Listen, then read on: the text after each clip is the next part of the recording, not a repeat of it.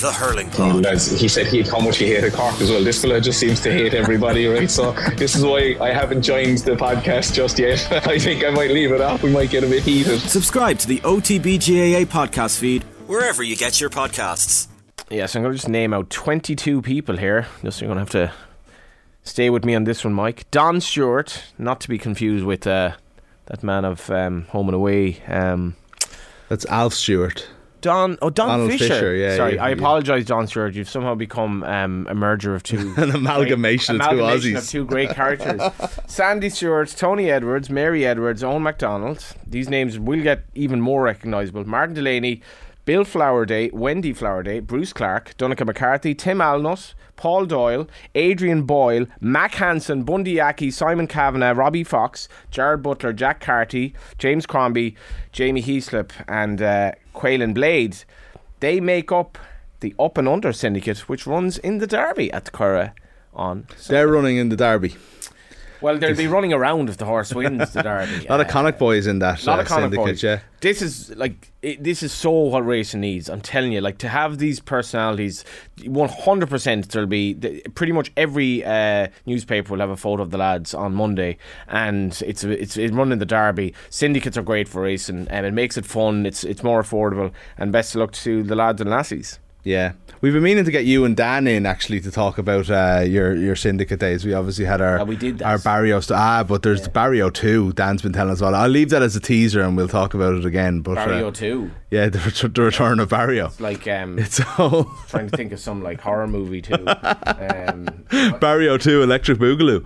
Jesus, Um, um, don't get involved in horse ownership. Like, eh, forget everything I said. It's it's great. It's, it's such an expense, but it keeps sucking you back in. I don't know what it is. It does Yeah, anyway. I know the syndicate stuff. You're right though, and especially when it is well-known guys. Like if you've got Yeah. like Jamie Heaslip and Mack Hansen running around the Curragh, that's going to put uh, the, the the whole thing like front and center in a way it wouldn't otherwise be, which is brilliant. You know, um, you look at you, even when it's less um, when it's less like if it isn't famous guys, if people are just like go crack the Flooring Porter Totally. um, syndicate, obviously. it costs like five grand. do you know what I mean? And it was just like that is a they were the story of Cheltenham that year. You know, so He is. Um, just looking at his price here. He what's is, the name of the horse? Uh, up and under. Oh, sorry, up and under. Okay, yeah, yeah. I thought the Um, syndicate was called that, as in like that was their name. They come together to The call themselves the up and under. syndicate, um, I I will get, but uh, he's actually he's been put forward as a relative possible outside winner of the race. He's he's 14, 12, 14 to one. Right, That, okay. so that'd be that would be great for racing. I, I genuinely think um, like the likes of Alex Ferguson being involved, Rock Gibraltar. I think that was I think that was a great storyline. Come here before we get into the race, right? Um, and we this. should talk. Yeah, but it's just like it is. This should be the. This is one of the biggest days in the Irish sporting, or the Irish horse racing calendar, if not. But like. It is just naturally overshadowed by like we're all spending all week sitting there watching Dáil committees, but it turns out RTE weren't the only ones in the dock. Like it wasn't. It didn't seem uh, like at least on first viewing like it was a great look for horse racing yesterday. uh, I think like this week really was. There's only one kind of thing that comes to mind in terms of the two things that we've had, which would be uh, grotesque, unbelievable, bizarre, unprecedented. This is Gubu. Like, how could this happen? And it was like after all of the RTE stuff, which just, I mean, it's a gift that keeps on giving, or whatever you want to call it. The Irish racing regulatory body thrown into turmoil, and I'm reading from the Irish Times here because they've got to be careful on this. Um, a financial matter which was described as being uh, of grave concern emerged in front of the Oireachtas Public Accounts uh, Committee on Thursday. And um, the IHRB's chief financial officer, Donal O'Shea, he was due to be among a team of IHRB officials to appear in front of the committee. And bear in mind, this was supposed to be like, uh, whatever, like just let's just move on to the RTE stuff and get this out of the way. And then um, he's on a period of voluntary leave without prejudice to his position. And in a dramatic departure uh, from a prepared opening statement, the chief executive, Darragh O'Loughlin, who's not in the job that long, he replaced Denis Egan, um, who's kind of pay when he left was was a subject of controversy. He told the committee that in the previous two days he had become aware of a hitherto unknown issue in early 22, which caused grave concern. And I was just like, is this is this for real in light of the week that we've had? But it is, and um, the IHRB is now reeling, and um, HRI obviously. I mean, it's nothing to do with HRI, uh, but HRI does help fund the IHRB, so it kind of does have to do with HR, HRI as well. But I don't know where this is going to end up. I honestly don't know where this is going to end up. Yeah, so we're in that place now. We're in that kind of like something Waiting. is afoot. Yeah. and we need more information. um, very much. And I think, like, I, I think in, in light of some of the challenges that racing has faced from p- politicians, particularly on the left, I don't think they're going to get off easily on this, whatever it is. But obviously, it's serious. Well, what I was going to say is if there's financial issues here, and like every everything that's in any way nefarious or even appears nefarious mm-hmm. that comes out about horse racing is another stick to beat it with when it comes to the funding question, especially right. And you know, I think when the FAI and um, you know Dan Dan wrote about this obviously a few weeks ago when the FAI went and suggested that you know football doesn't get its fair share of the betting tax. We're still in the we're still in a place where the majority of the politicians, especially the you know people in power, are coming out and going, "Oh, it's bringing so and this and this and that to the economy," and you Mm. know we're still in that it's defensive and so on. It doesn't take much to n- nibble away at something like Absolutely that, you not. know. And if this is if this turns into something we don't know what it's going to be, but if it turns in, if it turns big, you know, very quickly you've got the FAI, you know, waving their hands. You know, you've already, we had Ivana Bacik was on OTBAM this morning talking about like you know funding for grassroots football. You know, it's all coming out of the same pie at some She's been point. You talking know? today on O'Riordan, but like if you see Neasa Hourigan's uh, tweet yesterday, it's it's um, really really hits close to the bone in terms of racing, and a lot of people completely agree with her. She's very articulate. She's coming from you know the Greens wouldn't have much graw for racing necessarily.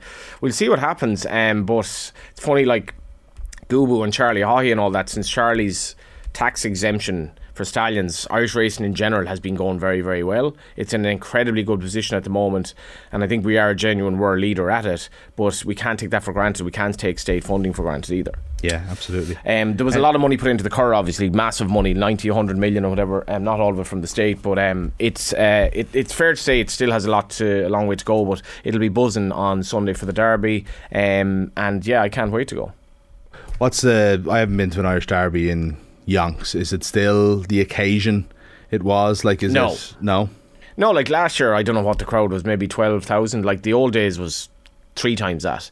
When apparently when Budweiser did the sponsorship, I was never at a Budweiser sponsor, but it was a massive occasion and it was like a real day out, like probably more like the Melbourne Cup than the Derby. Now the actual capacity now is isn't even anywhere near that, but um, it's still it's still a good day out. People get dressed up. It's such quality racing, like such quality racing. It's probably never been higher, has it? Like No, um, Ir- yeah, like Irish racing and the pedigrees and all that.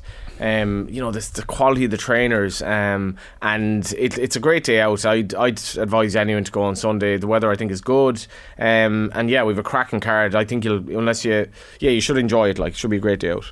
yeah, and So, well, if you want to, you want to win, you know the important question, Johnny. yeah, well, Auguste Rodin is four to nine. Um, Aidan O'Brien told me, I'd say two or three weeks before Epsom, he'd win the uh, Derby at Epsom. Um, I was at a wedding that day, Okay. and I watched it at the back of the church, trying to be kind of chilled out.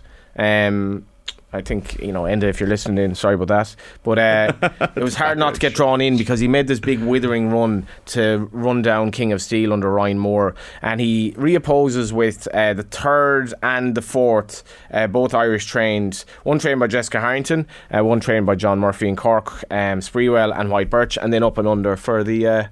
Rugby guys, so it's going to be a fascinating race. And the funny thing as well, Mick, is tactically Ballydoyle has the key to the race, but it, might not want it to be a furious gallop. It might want it to be a bit tactical because that that will actually suit the favourite because he's so quick. So they can basically do whatever they want tactics wise. Can I ask you an ignorant question? No, Can I ask you a question that appears ignorant? um, So no, right.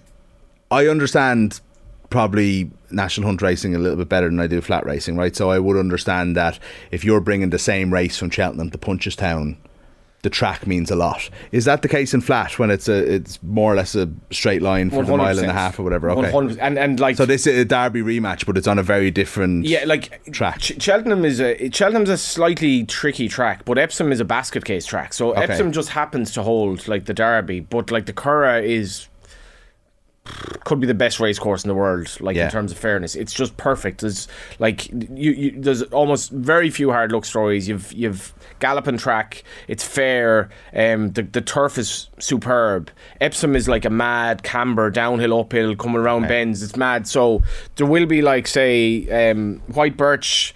Um, has to beat Sprewell again. Sprewell was unlucky at Epsom because he met traffic, and Shane Foley, who uh, is returning to ride this weekend from injury, said he just didn't handle the track. That never is the case at Curragh. You literally never hear he didn't handle the track at Curragh because it's the fairest track, um, and so that'll be a big factor uh, potentially. But Auguste Rodin is just the best horse, so he just should win. Um, but like there'll be people now putting on potentially 20 grand to win 10 on this and p- putting on bets that he looks a, an absolute good thing. And it's a risk because it's, it's a horse race. He was he was well fancied at Newmarket um, and he disappointed. So people who will there will be heavy bets placed on this. And you know it, it looks it looks too good to be true. I think he'll win but people need to uh, be cognizant that it's a horse race and things can go wrong Okay, if he if he doesn't win, who's who who who who are you backing without the favourite? yeah, that's that's that's going to be a very popular market at the track.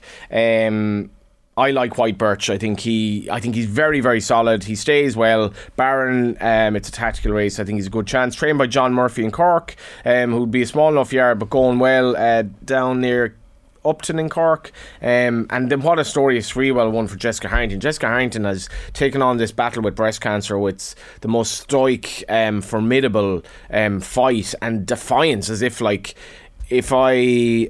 You know, if I let this get the better of me, it will. She's had, she must have had. She told she told us like recently how many bouts of chemotherapy she's had. She's come through it. She's an absolute warrior. She's I think just in her mid seventies now. Had a winner of Royal Ascot, um, and Sprewell has a chance. And the one thing as well I should mention about Sprewell, Shane Foley, his jockey, it it would have been a kind of a bit of a journeyman jockey, but got the job with Jesse. He's absolutely thriving now, but he was badly, badly injured in a fall at Gowran about a month ago, and it was a young jockey who sort of. Um, there was a bit of race riding, and the young jockey's mount kind of eased into him. And Shane had a bad fall. Shane got up and said, "These things happen. I'm not blaming anyone here. Um, I'll get over it. It's not the worst thing that could happen." And he missed Royal Ascot, and he said, "Fair enough. I, I was gutted to see a horse win that I should have been riding, but he, he carried himself with absolute grace, and I, I would love to see them win the Derby as well." There you go. A few stories for when they're lining up on Sunday. Yeah, and like the thing about a day at the Curragh for the Derby, there are so many people there. Race and social aspect should not be underestimated. You meet so many people that you haven't Yeah. seen in a while. It's it's a lovely atmosphere when people are enjoying the race and they're dressed up. It's nice weather. Of Kildare, um, and we've a really good card as well. Starts at one fifty. Uh, really good two year old race. Good betting heats as well. Um, if you haven't been to the Curragh since it was done up, I, I I actually do really like it. So it wouldn't be for everyone, but I really like it, and uh, it's going to be a great days racing. There we are. There we are. Looking forward to it. I'll probably be watching the football, but I'll keep an eye. I'll put the racing on the other TV. This is the other thing. R- racing, the racetracks are brilliant at Sean Sport events live. So you, Yeah. you're basically Oh, in terms of going down it, brilliant. absolutely, You, you won't yeah, miss. It'll yeah. be on the big screen. They'll be shown like I was at Limerick last weekend, missed the hurling, and they were showing the hurling on the big screen for much of the time the racing wasn't on. They get that, and like they know that racing people are sporting people as well. yeah, absolutely. Yeah, so the Irish Derby um, is on Sunday. Just looking at the race time here, it is at uh, three forty. Uh, they go to post. Um, nine go to post. Favorite is going to be Auguste Rodin.